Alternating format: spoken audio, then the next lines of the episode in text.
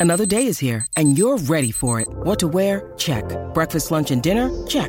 Planning for what's next and how to save for it? That's where Bank of America can help. For your financial to-dos, Bank of America has experts ready to help get you closer to your goals. Get started at one of our local financial centers or 24-7 in our mobile banking app. Find a location near you at bankofamerica.com slash talk to us. What would you like the power to do? Mobile banking requires downloading the app and is only available for select devices. Message and data rates may apply. Bank of America and a member FDIC. When you need mealtime inspiration, it's worth shopping Kroger, where you'll find over 30,000 mouthwatering choices that excite your inner foodie. And no matter what tasty choice you make, you'll enjoy our everyday low prices, plus extra ways to save, like digital coupons worth over $600 each week. You can also save up to $1 off per gallon at the pump with fuel points. More savings and more inspiring flavors make shopping Kroger worth it every time. Kroger, fresh for everyone. Fuel restrictions apply. And we're back with breaking news. Coke Zero Sugar might be the best Coke ever. That's right, Jim. Make sure. Jim. Ooh, yes, this tastes like the best Coke ever to me. We're on the air. I need to try it first. With zero sugar and refreshingly delicious, is Coca Cola Zero Sugar the best Coke ever? Pick some up at Hy-Vee today.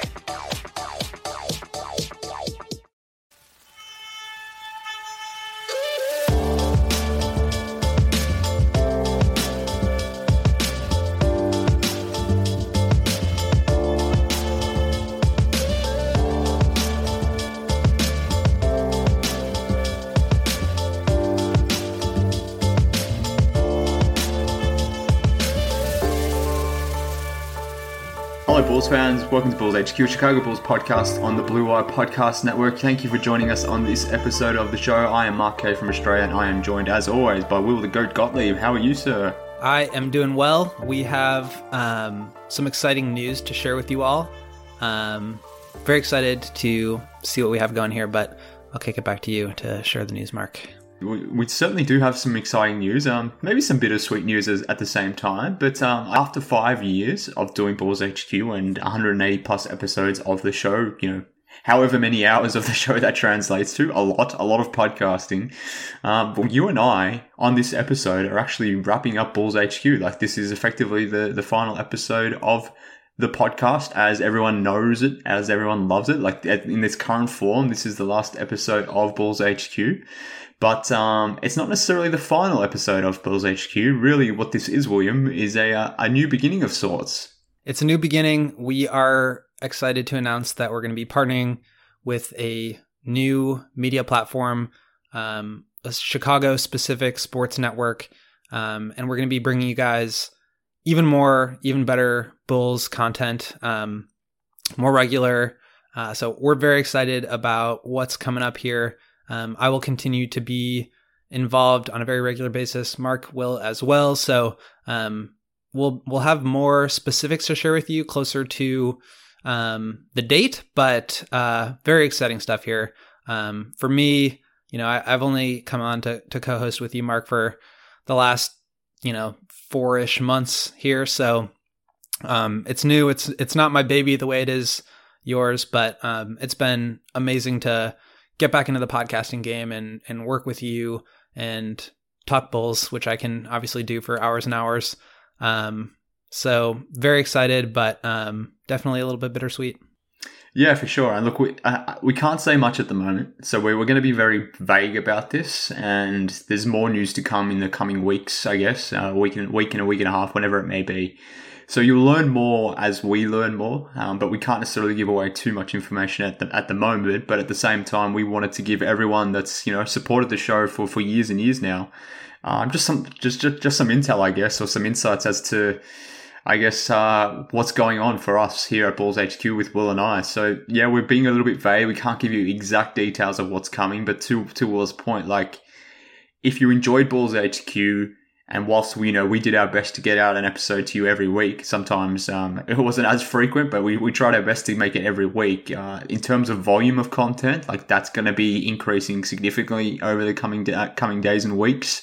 In terms of different forms of content as well, like it's this isn't necessarily just an audio thing. And I, I, won't get into the details as to what that necessarily means or how it's all going to work. But um, essentially, the point is if you're a Bulls fan, if you're a Chicago sports fan, if you enjoy consuming the content of your favorite team, then um, stay tuned to what we have planned on this feed because it's going to be bigger and better than what Bulls HQ ever was. And I like to think Bulls HQ found its niche within the fan base, but um, I have a strong feeling that um, what's coming around the corner is going to be even bigger and better. So uh, I'm certainly excited about it, Will. I'm glad that you're part of it. I'm certainly going to be playing a part in it as well. We're going to have other people contributing to it as well, which is going to make it bigger and better. I, I, keep coming back to that, but that's how I feel about it. But um, I guess from my standpoint, well, after doing this show for, like I said, five years, 100, 180 plus episodes, all that sort of stuff, like you've recently joined, but you were a guest on this show a number of times. Um, and I just want to say thank you to all the guests that have appeared over the shows on, on, on Bulls HQ over the years. I've, I've, that was essentially the format of this of the show for for a long while, just to have me on here yammering along and then having you know someone joining me every odd week. So you were you, you were a guest. There was so many others that um, have joined me over the time. So I just want to say thank you to all of the people that have joined me as a guest. Um, I want to say thanks to Blue Wire as well for, for hosting the podcast for the last couple of years. Um, you know, I started this thing as a independent podcast on myself. And, you know, it was just, I was just throwing out my words out, uh, out into the ether, but eventually it got picked up by, um, by Blue Wire. And, you know, they've been a fantastic support over the last couple of years. Um, so I appreciate them hosting the show. But uh, most importantly, also appreciate everyone that's tuned in and listened to Bulls HQ over the last five years. Um, like I said, I'm just one guy spouting off my random Bulls opinions, but for whatever reason, that's gained some traction. Um, people like to hear them to, to, some degree. Maybe some people hate listen to the, to the podcast, but nonetheless, I appreciate everyone's support over the years. Um, you know, it's it's cliche, it's corny to say this sort of crap, but like. I don't know, like for, for this sort of stuff, you don't necessarily get a lot of uh, financial reward, let's say. So a lot of what you do get in terms of value is intrinsic value. And where that comes from is often from people saying nice things about the show, or you, you'll get a random email from someone who, who listens from the other side of the world and, you know, is, is engaging with you about the Bulls and those sorts of things. And all the, the, the people that I've engaged with via the podcast, via the Discord, via Twitter, all that sort of stuff. It's just been awesome. So, um, yeah, to everyone that's tuned in over the over the years, um, I really appreciate you. Um, you've made me push this thing along for five years, made me build it into what it is, and uh, like I said, I'm, I'm very I'm very proud to say that what's coming around the corner is going to be even bigger and better, and I'm sure you're going to love it even more than what Bulls HQ ultimately became. So uh, yeah, thank you for, to everyone that's tuned in and supported the show, and um, thank you William as well for joining the show. It's, it's been a, a short four months. Um, I, I, wish we could have done this longer as co-host in its current form, but um, yeah, I'm, I'm, glad to say that we will be continuing to work together um, in whatever this becomes in the next couple of weeks. A very fun four months, though. I think you know the the previous five years have been some hard times to be a Bulls fan. Um, yeah, yeah, So I I kind of snuck in at the end of it and had had the uh, Demar days. Obviously, had my own show with Stefan Noh um, years ago, but uh, in any event, it's been really fun. And um, just to echo what Mark's saying, like huge thank you to to all the listeners and supporters. I know Mark has done the vast majority of the legwork um, building this thing up, but just hearing the nice things, hearing that people like it goes such a such a long way. Um, so really appreciate everybody for tuning in. Yeah, for sure. And a quick addendum that all those, you know, those nice, the pleasantries that I just sort of put forth there, that all applies to everyone but C Red Fred. So Fred, if you're listening to, none of that applies to you.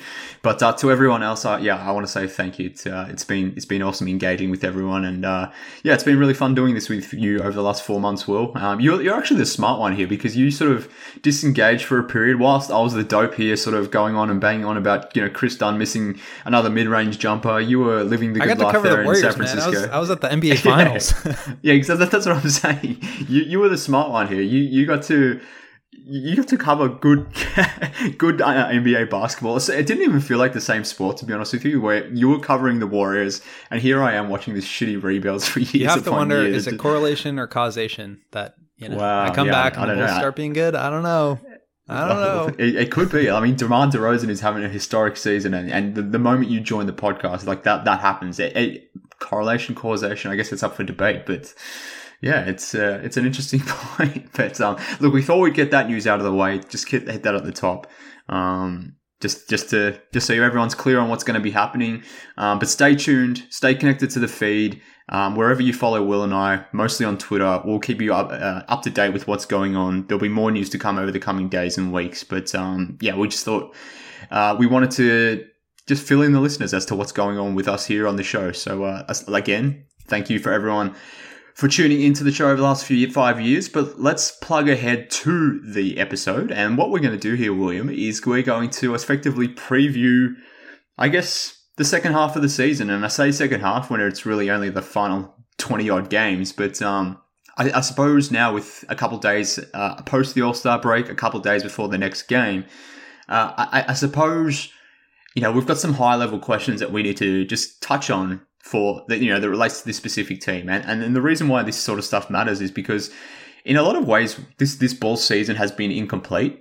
And i personally have just a ton of questions still about this bulls team. And when i say questions that doesn't necessarily mean you know uh, I, I, guess me not necessarily thinking they're a good team or that I, I don't think they could do anything, you know, significant in the playoffs or anything. But because this team hasn't been whole for so long, like it's just going to be an intriguing final 23 odd games or whatever it may be. So rather than getting into, you know, the all star game and the nitty gritty of game to game analysis, I thought, I thought we could just go a little bit more high level here and just discuss some of the biggest questions remaining for this team over the, uh, you know, the next 23 odd games. And uh, for me, at least, the, the thing that's front of mind and the thing that I'm tracking on a night to night basis is can the Bulls sustain their position atop of the East despite having the second hardest schedule amongst all teams in the league and obviously still without Lonzo Caruso and Patrick Williams in the lineup. So like that is the the the question that I keep coming back to. I, I don't know how you feel feel about this, but do you I don't know. How do you feel about their their potential chances of remaining a somewhere atop of the East? They're like they're currently tied with Miami in terms of first in the East. Do you, do you think that's something that can remain? I, I, I don't know. Do you think that? I I mean, it just really uh, you know you you have to look at it through a couple of different lenses. One is you know who do they have left on the schedule. Um, and I think the other is just is their level of play sustainable? And I think we can really dive into each of those things. But let's start with the remaining strength of schedule here. Looking at tankathon.com. Shout out to Tankathon. Um, amazing site. I'm sure we have all uh, become very familiar over the last five years. But for right now, looking at it through a different lens is um, what is the quality of opponents that the Bulls have to face for the remaining 23 games of the season? And according to their strength of schedule here, their average uh, win percentage of opponents that they play is 543. And that is second hardest schedule remaining in the league after just the Milwaukee Bucks. Um, there's a slightly harder at 55.4%. Um, so they've got the Suns again, they've got the Grizzlies, they've got the Heat twice, they've got the Bucks three times. Um, Sixers, Cavs, Jazz, like they've got a really tough road ahead. And I think that starts pretty immediately after the break here. Yeah, and, and that's and that's where it's going to get interesting, and that's what, and this is why it was so important for the team to sort of bank those five wins that they did before the All Star break. Like, you know, it would have been even been fine to go three and two or four and one, given the injuries that the Bulls had had, and the fact that they were playing without Zach for for a number of those games. But the fact that they won all those games, now leading into the tougher part of the schedule, as you sort of mentioned, they're like behind only the Bucks in terms of strength of schedule. Like, it's this is where the real test of the the season is going to be, and I guess the next couple weeks is really the test because at some point you will hopefully have Pat, Lonzo, and Caruso back. So maybe when you're playing the Bucks and the Heat in April and the Celtics, like that's a three game schedule that, that the team has. They have the Heat uh, on the second of April, they have the Bucks on the fifth of April, and then they have the Celtics on the sixth of April. So that's a tough three game sled. But at that point, you would hope Lonzo, Caruso, and Pat are back. So maybe you know, whilst it's going to be difficult, it would be less difficult, I suppose. But whereas over the next week or two, you're still going to be without Caruso, Pat, and Lonzo. So to me, it's like, how do they hold up over this next one to two weeks? And, that that may determine so ultimately where they sort of fall in the East. Like at some point, mid March, we can expect Caruso, Lonzo, and, and, Pat to be back. So how do they hold up between then and now? And there's about eight to ten games between those points. So the next eight to ten games may, in a lot of way, determine you know ultimately the Bull season in some respects because depending on where they sort of fit into the East standings, will ultimately determine their seedings in the playoffs and ultimately de- determine their matchups. And because the East is so tight right now, it's kind of tough to even forecast where it is the best place to to sort of land in the Eastern Conference. But I, I would rather than be, you know, obviously top two and, and, and have home court advantage. Obviously, the risk of that is maybe the Nets are a, a seven or eight seed and you have to play them in the first round. But no, no matter what the situation is going to be, the Bulls are going to come up against some really tough opponents in the first round um, matchup. But I, I, I, just I want them to maintain a, a first or second uh, spot in the East, if for no other reason that I think they deserve it. Like they've consistently been a first or second team in the Eastern in the Eastern Conference um, standings throughout the year, despite all the injuries and all this and all the COVID stuff earlier in December. So like I want them to maintain that, if for, if for no other reason that I feel like they kind of deserve it. To be honest with you.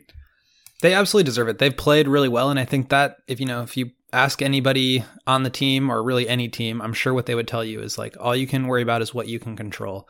And so, what does that mean? You just go out and you win every game that you can, um, and the rest will kind of take care of itself. I know we've talked a lot over the past few weeks about um, how did the standings shake out, and because the Nets are like just a disaster of a team right now, like two and eight in their last ten. Um, do they have to like avoid them somehow in the play in? Or, you know, at the end of the day, you can't really worry about where everybody else falls. Like you're going to have to face good teams. Um, you know, sometimes you benefit from an easier path in the playoffs.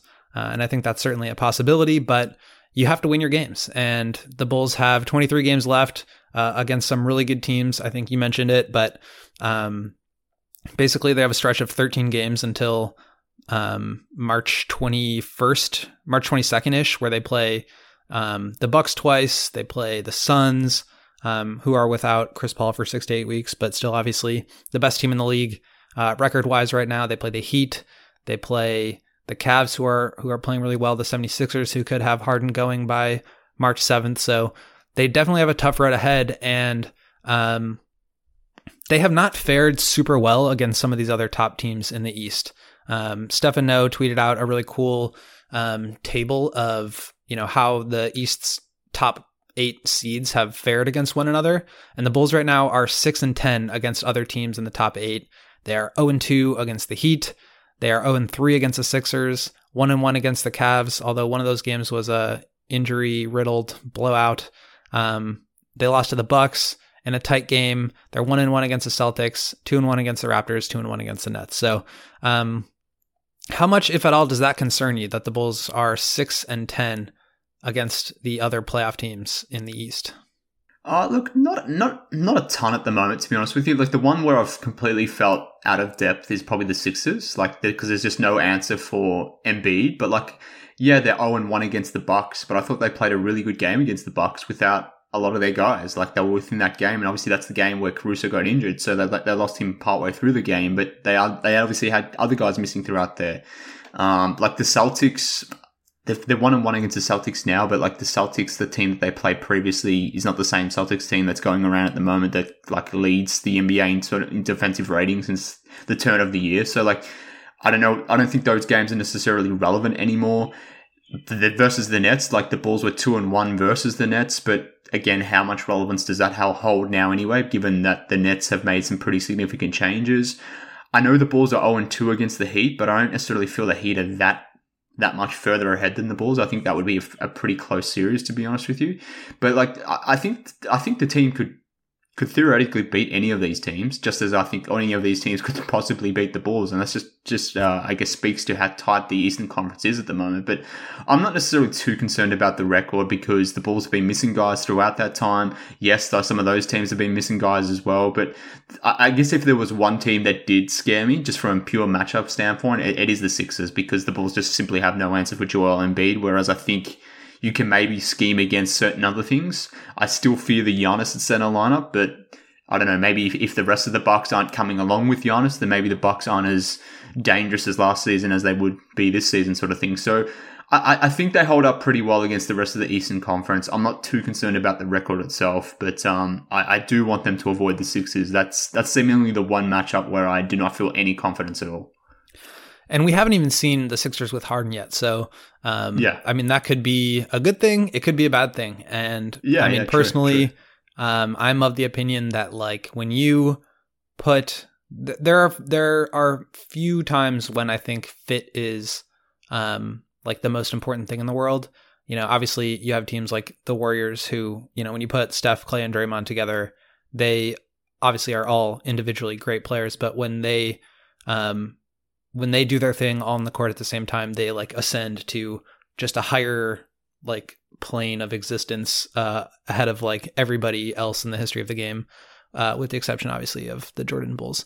Um but that is like an example of fit meaning a lot.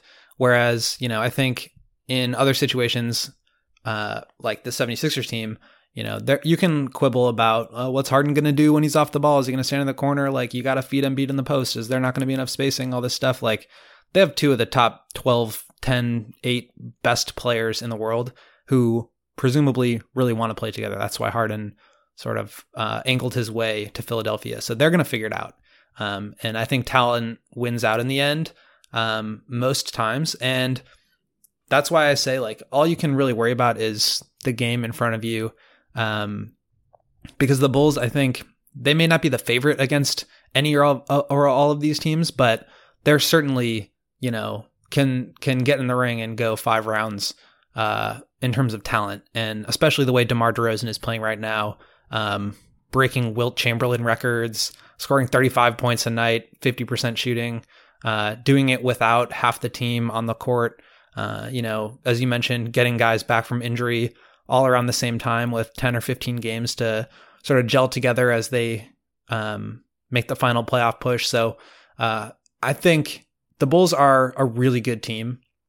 DeMar is playing out of his mind right now. I mean, certainly some other great players uh, around the rest of the league, but he's in the MVP conversation for sure.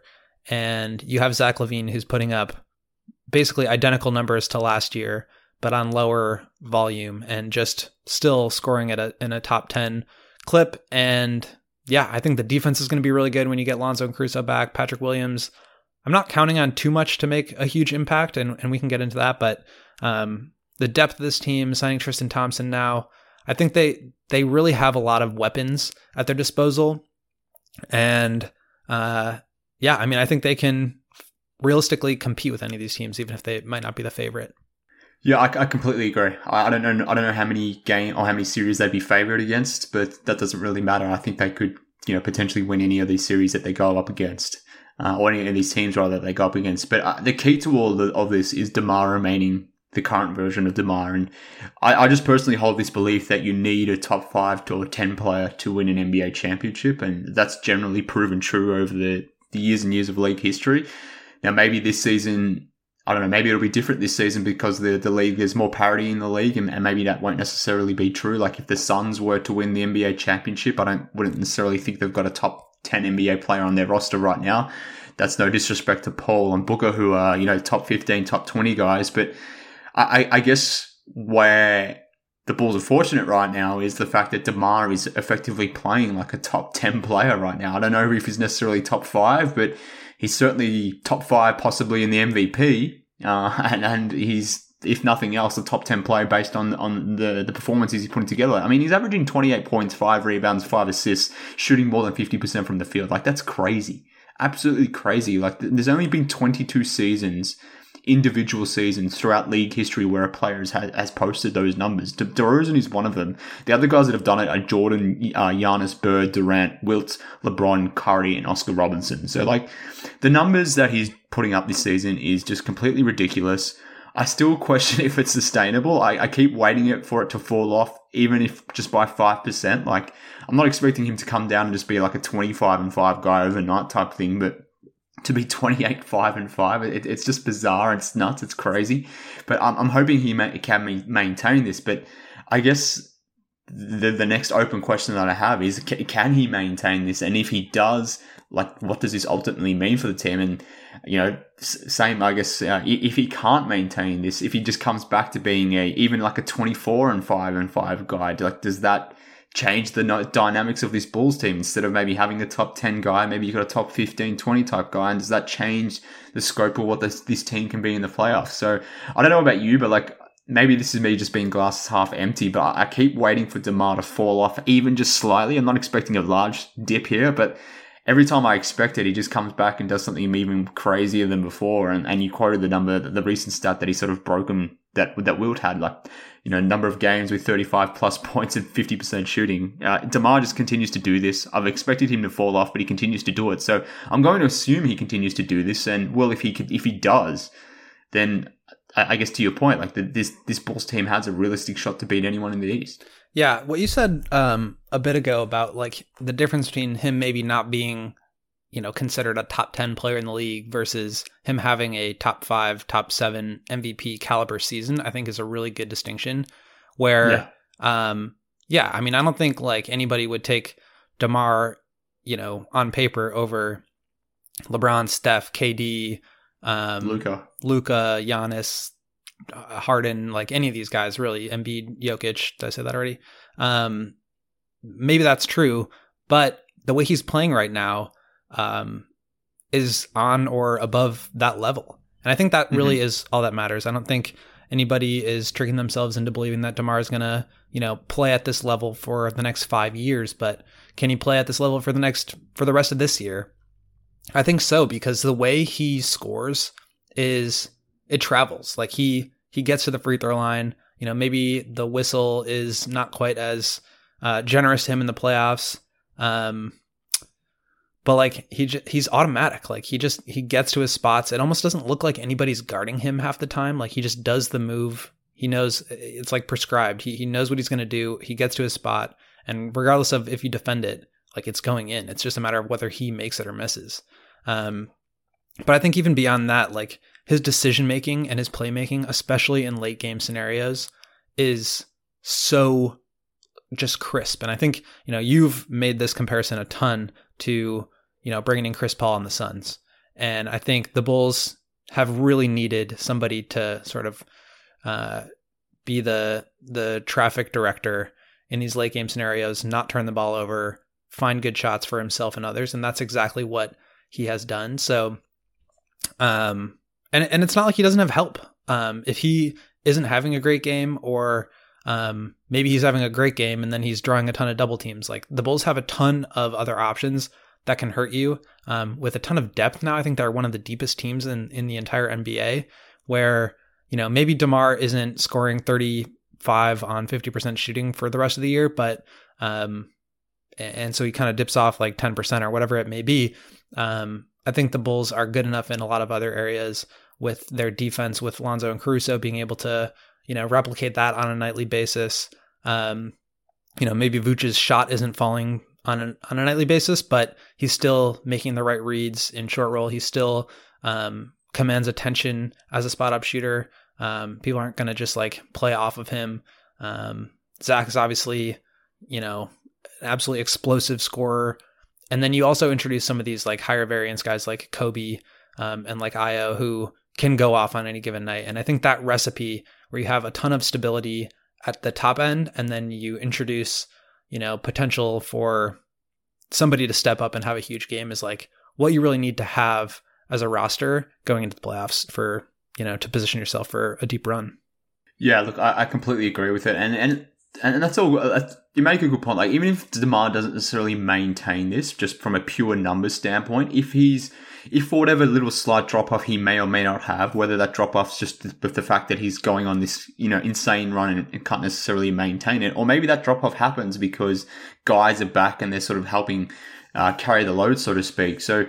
Uh, it's going to be an interesting one because the Bulls are a different team, I guess. Like they're, they're doing it by committee, uh, by committee rather. They don't, they don't have that you know, completely outlandish type of player like an Embiid or Jokic or a, or a Giannis type. Like Demar has been amazing this season, but to your point before, like I don't think any of us naturally think about him being a bona fide top ten guy. He's playing that way this season, but is this just a single single season type thing, or I don't know? Maybe this is just a new Demar that's just going to stay around for for for a number of years. But I, I guess the point is he's playing at that level right now, but we'll see if he can maintain that. But maybe he doesn't need to maintain that once Alonzo, Caruso, and Pato are back. And like, I guess that's the next big thing that I want to talk about. Like, what should the expectations be for these guys when they do return? And uh, to me, at least, like there should be varying levels of expectations. Like, I feel like once Caruso's back, it will just be you know, business as usual. Just hope this guy doesn't get injured again. But I, I assume he's going to fit back in pretty seamlessly. Whereas with Lonzo, we've heard less about his recovery from the knee.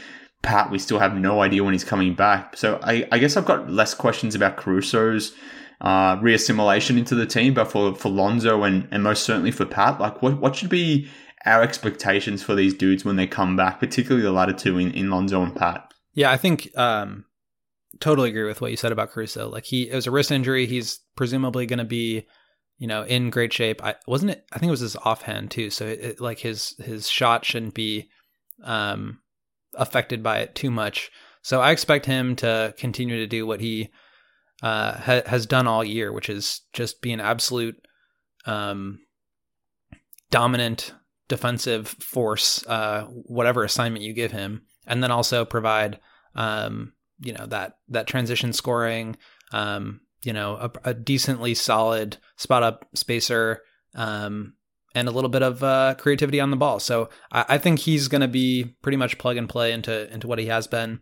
Um, with the knee injury, I'm a little bit, I don't know. I wouldn't say yeah. like I think he's going to be bad, but I just am more cautious as far as expectations for Lonzo because, mm-hmm. um, you know, a lot of his game is built on activity. And I don't think he's like exploding above the rim in the way that Zach or Javonte um, or Derrick Jones are, but um, mm-hmm. he does. I mean, he just covers so much ground. He, you know, defends at such a high level over the entire floor. Um, so I, I, I don't, I don't know if I would be concerned about that, but I just would temper my expectations. I think the, the jumper will continue to be pretty high variance for him, where it seems like he's either seven for ten or over seven. Um, mm but the passing will be there. Um, so you know, I think he'll just have to to work his way back in. I think Pat, um, Pat is somebody that I was trying to temper expectations on heading into the season. You know, he's 20 years old. He hasn't ever like played at a super high level yet. Um, I think in theory he's a very good defender, and um, you know, I, I still don't think he's actually like done a lot of that yet. Um, he's still very much to me like an in theory addition and i think that's fine. It's one of those high variance options where maybe he comes in and has like an incredible game um, that swings a series or you know he has a matchup that allows him to be really successful uh, against a certain player in, in one of the rounds. So I, I think anything you get out of him would be great. Um, in terms of his conditioning and everything it's also a risk like caruso so wouldn't be too concerned about him athletically. But um, you know, just experience wise, uh, has been a really low volume three point shooter throughout his career. Doesn't have a ton else in his bag in terms of like creating his own shot, which I think is fine given, you know, Coby and the way Ayo's played. Lonzo coming back, obviously Zach and Demar. So um, I don't think we need a ton from him in terms of offensive creation. Uh, I think defensively is where he could play a role, and um, just yeah, I, I I don't know that he's really ever proven to be a great defender yet. Um, I think he will be, but um, yeah, I guess all, all that to say, I wouldn't expect him to like come in and stop Kawhi or LeBron or any of these guys. Um, you know, five games off of uh, missing almost an entire season. Yeah, completely agree, and and I I fear maybe I'm wrong, but I, I, certainly certain factions of the fan base I feel like are going to put too much pressure on Pat to come back and almost be the savior of this team. And I think that's just completely unrealistic, even if he was healthy, to be honest with you, for the entire year. Like to expect that from a second year dude who's barely shown anything. Um, and, and, maybe people will take, will have contention for me even saying that. Like, obviously, I have a different opinion about what, what Patrick Williams has produced in the NBA versus some who, I don't know, maybe they've seen some things differently and they feel like he's been better than what I'd have, what I personally think he has been. But to me, maybe I can, I can, um, you know, combine a few questions here that I had, but like, I think this Bulls team, as currently constructed, is, is a very deep team, particularly after adding Tristan Thompson. And with Pat missing so much time here, I think there's a real, real possibility that Javonte Green is still starting at power forward as this team enters the playoffs. And I wonder if Patrick Williams is even in the rotation come playoff time. And, and I say that for this reason, like you, are going to have your, your closing five, Patrick Williams is not going to be part of that closing five. Like it's going to be DeRozan, Vucevic, Zach LaVine, and if healthy, Caruso and Lonzo Ball. Like that five man unit has only played 95 minutes together. That's clearly the, the, the team's best five man unit. It's their best defensive unit. They're 12 and a half points better in, in terms of net rating when those teams, uh, sorry, when that five man unit is out there against opponents. So that is going to be the closing lineup. Now, off the bench, you're going to have Ayo, you're going to have Coby, you're going to have Tristan Thompson, uh, Thompson and Caruso as well as coming off the bench. So to me, it comes down to like, who are you going to play? Javonte, Derrick Jones Jr., or Patrick Williams? And it's easy for people to say, you know, Patrick Williams just comes in and starts over Javonte, but are, are, we sure that's going to happen, people? Like, are, are we sure that Javonte is just going to lose his starting position after 60 odd games, 70 odd games whenever Pat comes back and Pat's just going to take that and be fine and be more effective than Javonte Green? I, I'm not so sure about that. So I guess my long winded rant there is like, is there a possibility that Patrick Williams returns, Will, but maybe he's not even playing when it matters? Yeah, I think it'll all just depend on, you know, how he looks when he comes back to the lineup. Luckily, he'll have a, a bit of a buffer before the playoffs start um, to regain some, you know, fluidity with, you know, not only just like as an individual basketball player, like can he put the ball in the basket sort of thing, but also just with the rest of the team. Um, I think Javonte's definitely earned the starting power forward um, role for the rest of the way, unless Pat just comes back and looks incredible, which also could happen. Um, but I, I definitely see his trajectory you know, as an NBA player, more along the Jimmy Butler sort of growth where it takes a few years and, you know, you start to see flashes and maybe those are the flashes that we see this year in the playoffs. That would be awesome.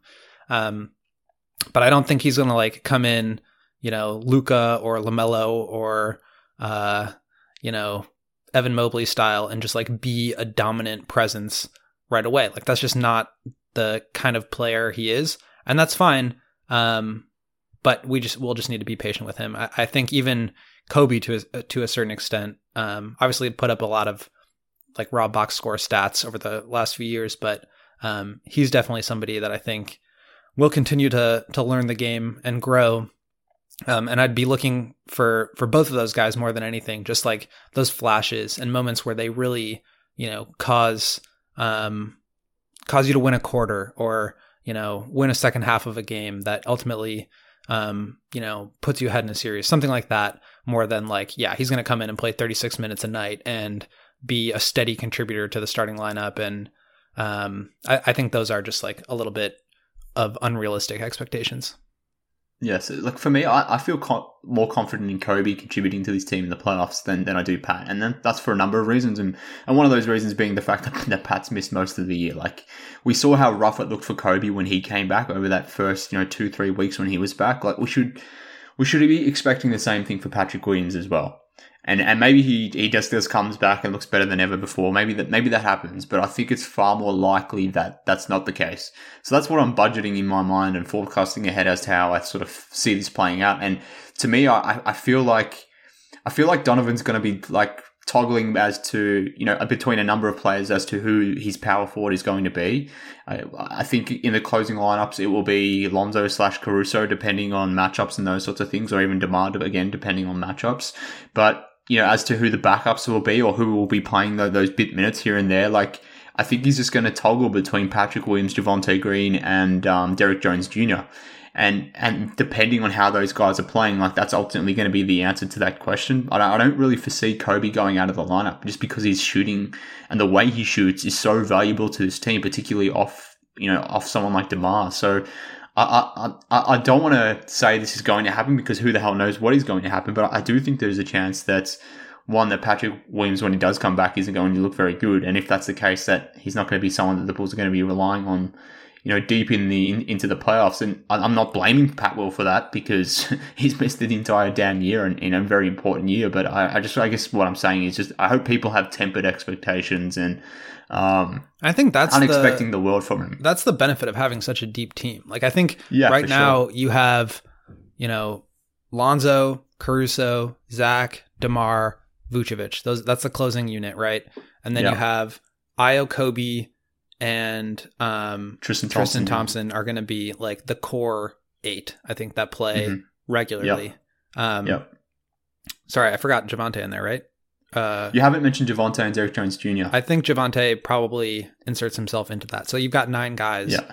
And then, um, yeah, like anything you get from, you know, maybe Coby is having an off shooting night, you have a quick leash with him. That's fine because you've got depth in other places. And I think, you know, having a bunch of six five, six six guards with plus wingspans allows you to do a ton, uh, versatility wise with lineups and, um, just depending on like, does a guy look good tonight? Is he, um, mentally like there to play or is he feeling a little you know shook for the moment that kind of thing um, and i think that's just such a luxury for for billy to be able to have quick trigger on guys that aren't playing well because you have you know similar caliber players that are ready to step up Yeah, for sure. So it's going to be an interesting situation, and like that's another question that I've been posing. Like, do the Bulls have too many guys at this point? Like, uh, maybe a, cons- consol- a consolidation trade at the deadline may have made more sense, just because I feel like they do have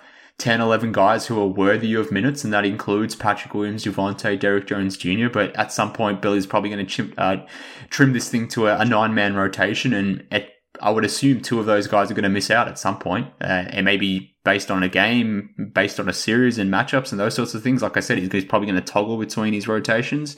But it, someone at some point is going to be missing games um, just because this team has a lot of guys at the moment. And I guess the reason that they, they do have more guys now is the fact that they've just recently added Tristan Thompson. So, I mean, how do you think he fits into the picture? We're both assumed without necessarily saying it that he's gone past Tony Bradley as, as a uh, backup center. But at the same time, like Derrick Jones Jr. was playing backup center too. So, like, we're assuming Tristan Thompson is the backup center going forward, but how, how do you think he fits into this team? Does his skill set bring, um, you know, or does he have necessary skills that will sort of elevate this team from a, uh, a depth and rotational piece? Uh, how do you how are you feeling about the ad, the addition of uh, Tristan Thompson? Yeah, so the the Bulls brought him in, um, and m- maybe you can get more into this, Mark, if you um, know it better than I do. Uh, using the remaining uh, one million dollars of their biannual exception.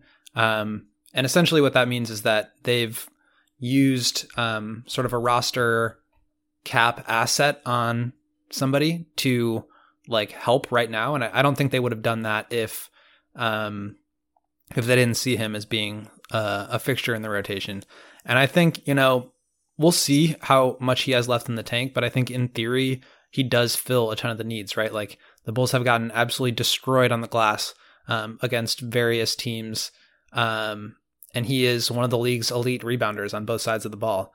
Um, I think he is a very solid positional defender. Like he knows what it means to defend at a high level um, as a group, uh, as a sort of contain, drop cover big man. Um, I think on the other side of the ball, he's definitely got some playmaking chops as a role man where he can um, either go to that little floater. Um, we'll see how much burst and explosion he still has as far as like finishing above the rim, but he's got a nice little lefty floater that he goes to, and then also I, I think he he knows how to move the ball out of that position, and um, you know he doesn't have the the pick and pop threat that Vooch has, um, where Vooch you know can do everything that that um that Tristan can do plus like post up and and spot up and shoot. Um, so obviously he's not going to contribute on that level, but I think having the the sort of um, connective tissue between starting and secondary units, where you don't really have to change your style of play, everybody knows you know what's going on and how um, how their system will continue to operate no matter who's in the lineup. I think that goes a really long way. So I think he fills a ton of needs. I think he will definitely play, or at least be given the chance to you know play until he proves that he can't. Um, and I think what he brings can be a huge value add to the Bulls. Yeah, for sure. And you're right. The Bulls use their their biannual exception to, to, to claim Tristan Thompson, and, and in doing so, they were able to offer him a little bit more money than what you know other teams could have done as you know as part of the veteran minimum. So he's basically getting an extra 250k by joining the Bulls, and by using the biannual exception that this season the Bulls won't have the ability to use it next season, which I have some thoughts on. I won't share them now because it'll it'll turn into a long rant that's not necessarily uh, relevant here. But I, I guess the, the the biggest aspect where I, f- I feel like Tristan Thompson is going to help this team is the offensive rebounding, and, and you touched on it before. Like much to there's been this narrative around, going around among the fan base that the, the Bulls just are a bad rebounding team, but that, that's just not true at all. Like they're, they're fourth in defensive rebound percentage um, in, in, the NBA. Uh, in terms of rebounding percentage, the, the team is 15th. Now, if, if you do the math there or just, just think about that logically, clearly why they fall, fall off from a rebounding point of view is because they just don't offensive rebound. That's why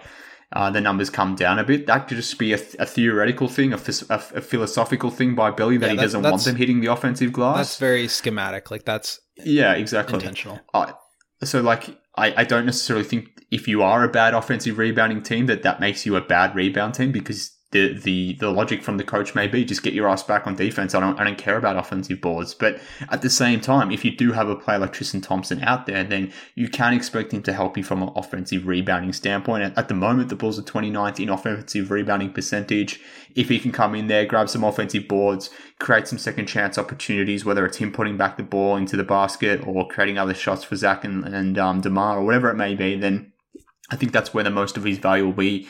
I don't necessarily see think we're going to get the same sort of defensive player we saw in Cleveland, but you know, he can't be any worse than um, Tony Bradley. And not to say that Bradley was a bad defensive player. Like that was probably where he had some value on, on, this season. But to all the reasons you pointed out before, like we can expect a little bit more on on the offensive end from Tristan Thompson. And um, yeah, I'm, I'm I'm, I'm certainly uh, forecasting him as the backup center, and um, Tony Bradley's going to be um, getting some DNPs coming up. Yeah, and maybe uh, they go to lineups with Derrick Jones at the five, which they did while yeah. was out. Like again, yeah. they have a ton of flexibility um, and lineup versatility. So, you know, he doesn't, it's not like a requirement that he comes in and plays 18 minutes, 18, 24 minutes a game and contributes at a super high level. Like he's not going to have to do that.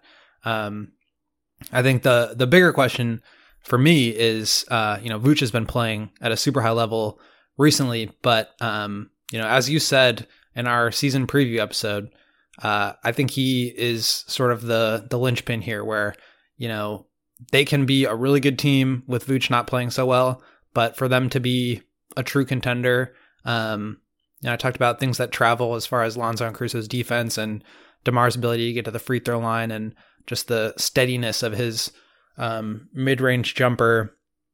Vooch is going to have to be somebody that is very consistent in the playoffs, and he has been very good lately.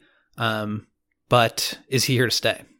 Yeah, and that's a big question. Like the Bulls over the last couple of weeks without Zach have been relying a lot on Coby and Vooch to sort of support DeMar, and you know DeMar's been amazing, but so have Coby and Vooch. To be honest with you, like they deserve their praise as well, and and it's gone somewhat unnoticed, uh, not completely unnoticed, but somewhat unnoticed about how good Vooch has been basically since the twenty the turn of the year. Has essentially been a, a twenty and twelve guy on really good percentages over the last sort of 20, 25, 30 games. So that's a good sample size there, and, and Kobe over the last five games has just been you know amazing from a jump shooting standpoint. Has really sort of uh, I guess, filled that role that Zach provides and, and given given the Bulls 20, 25 points instead of, uh, you know, what LaVine would have been bringing. So both of those guys have been huge. Can they maintain that? I guess that's the ultimate question. And, and that extends to Ayo as well. Like we, we have to remember that this is Ayo's rookie season.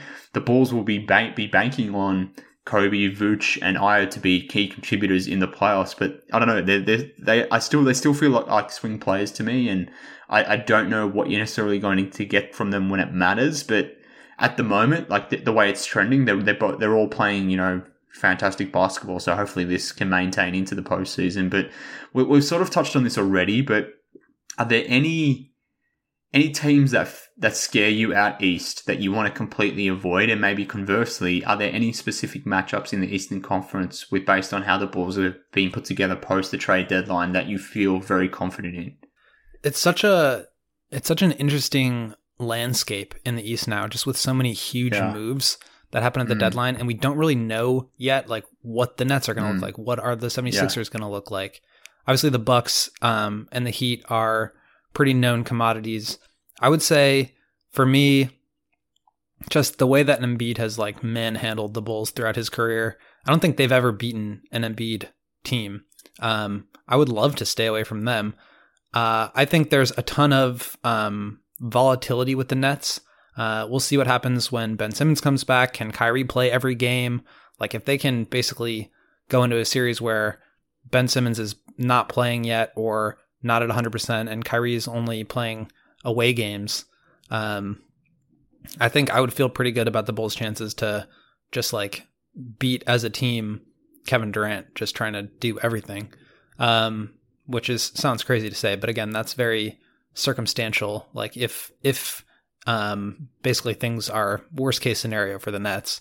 Uh, I think the Raptors are probably talent wise not up to the Bulls um, level, but super long, super good defensively. Um, and I think they have the second best coach in the league and can, and that can win you a game or two in a series. So um, I think they're going to be really good. The Celtics obviously are playing incredible basketball right now. I think nine and one their last ten or eight and two.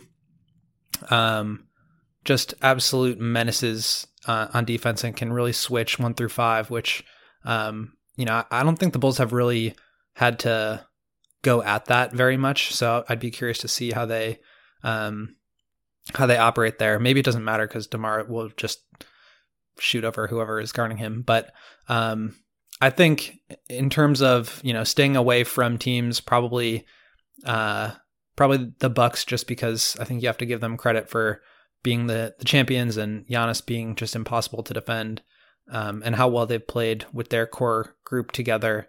Um, obviously, I wouldn't love to play the Nets, but um, I think, like I said, if if the circumstances are right, they're beatable. Um, I think the Heat are beatable. The, the Bulls have uh, not beaten them yet this year, but they've been close games. Um, so I think uh, that's a winnable series. Um, so I definitely would want to stay away from the Bucks and Sixers. Um, if they could avoid one or both of those teams until the conference finals, I think that would be pretty best case scenario. Yeah, I agree. And the, and the way that I'm tiering it is like just avoid the Bucks and Sixers if if if possible. Like hopefully those two teams match up in the first round out and, and one of them takes each other out. Like that would be ideal. But like I would feel confident against the Raptors. I would feel confident against the Hornets if they were to make it. I would feel feel confident against the Cavs who currently in fourth.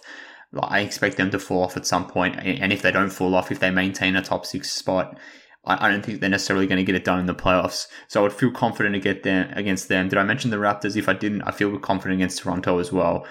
Uh, I would feel confident against Miami as well. Like I, I do rate Miami. I think they they have the potential to be amazing defensively, but I question whether they can score in in, uh, in the half court at a level that's you know required to to win in the in the postseason.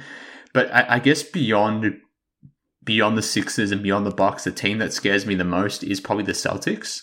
And maybe I wouldn't have felt this previously, or at least before the deadline, but now post the deadline, with them having Derrick White, with having Daniel Theis, adding that to Marcus Smart, Jayson Tatum, and Jaylen Brown from like a defensive standpoint, and Rob Williams. also having yeah I mean, Rob Williams just... and Horford to throw out at center, like they match up really well defensively against the Bulls, and I mean.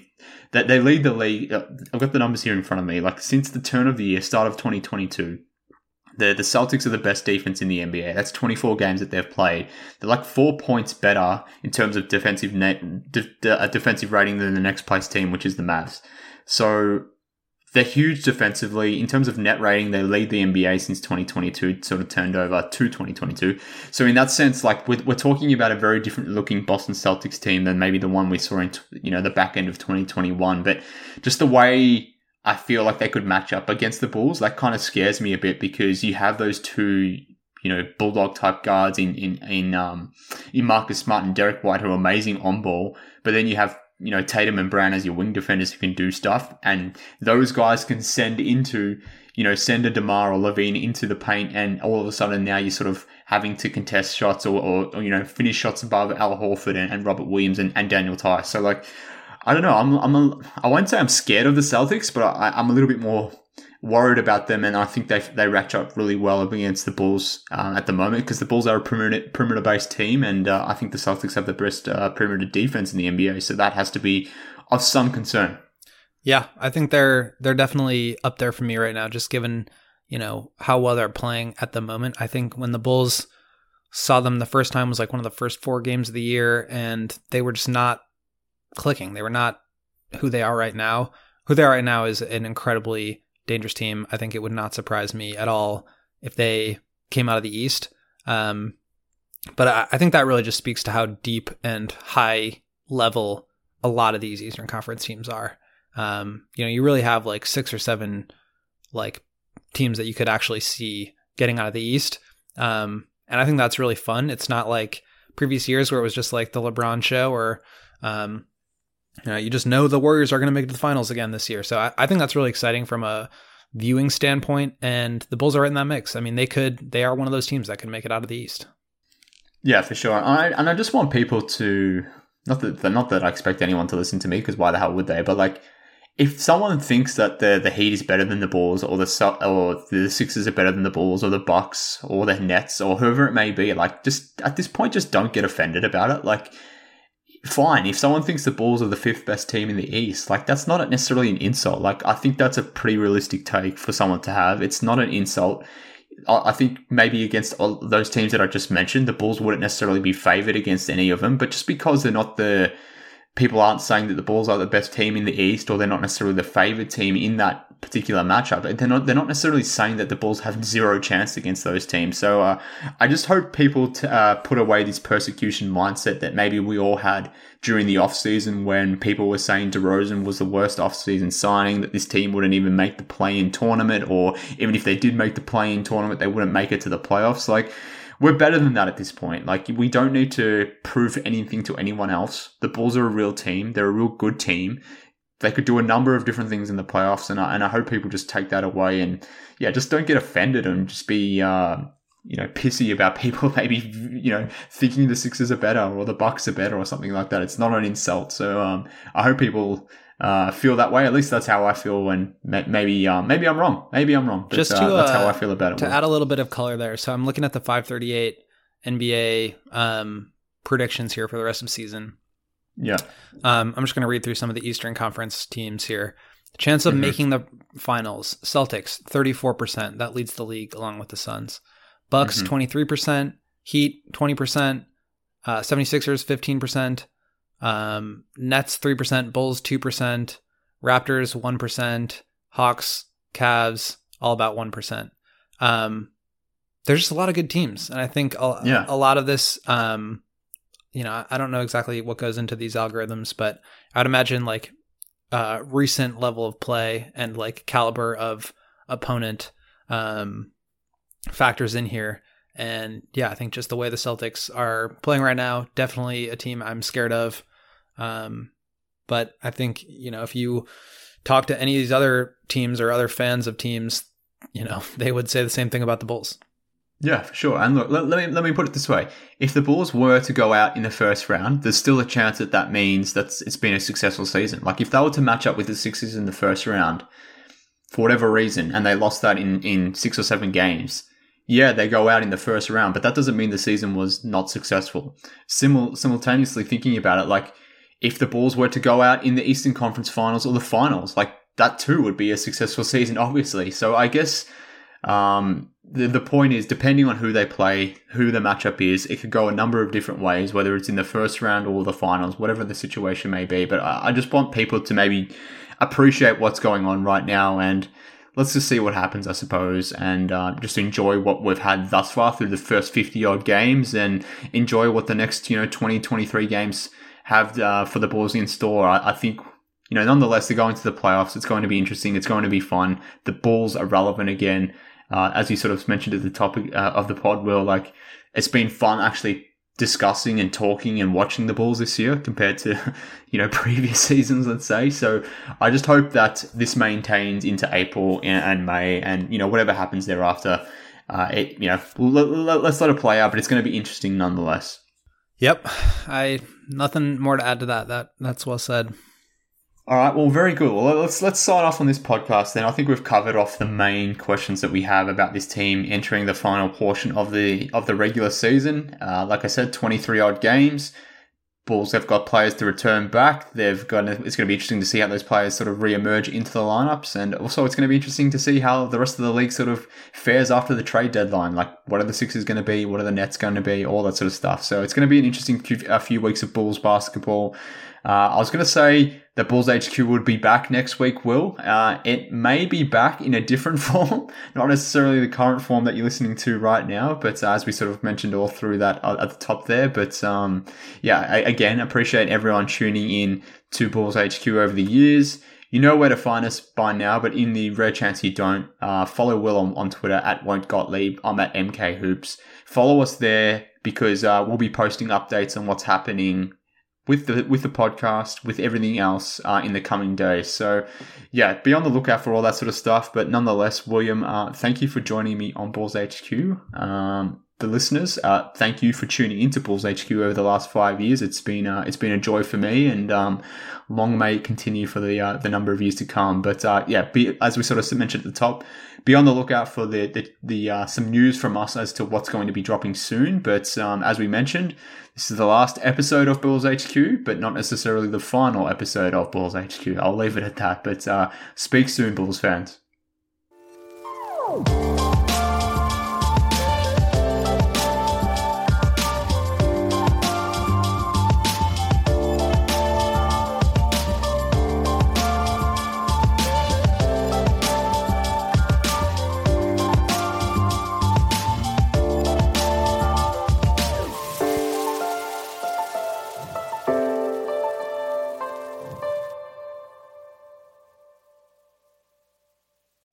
Amira Rose Davis, historian and co host of the sports podcast Burn It All Down. And now I'm hosting the new season of American Prodigy, all about black girls in gymnastics. For the last 40 years, black gymnasts have moved from the margins to the core of the sport and changed gymnastics along the way. Now, they tell their stories. You'll meet trailblazers like Diane Durham, superstars like Jordan Chiles, and everyone in between. Listen to American Prodigies on Apple Podcasts, Spotify, Stitcher, or wherever you get your podcasts.